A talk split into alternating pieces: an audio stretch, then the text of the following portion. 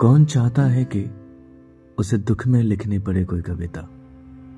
कोई नहीं चाहता शब्दों में दुख और उदासी का अलंकार लगाना। जब भी लिखना चाहूं तो ना चाहकर भी चले आते हैं संसार के सारे दुख। एक सूखती नदी चले आती है, कटा जंगल चला आता है, बंजर जमीन चली आती है, जहरीली हवा चली आती है। ये जानकर भी कि बांट देने से कम हो जाते हैं दुख, पर चाहकर भी मैं इन्हें समेटने से खुद को रोक नहीं पाता।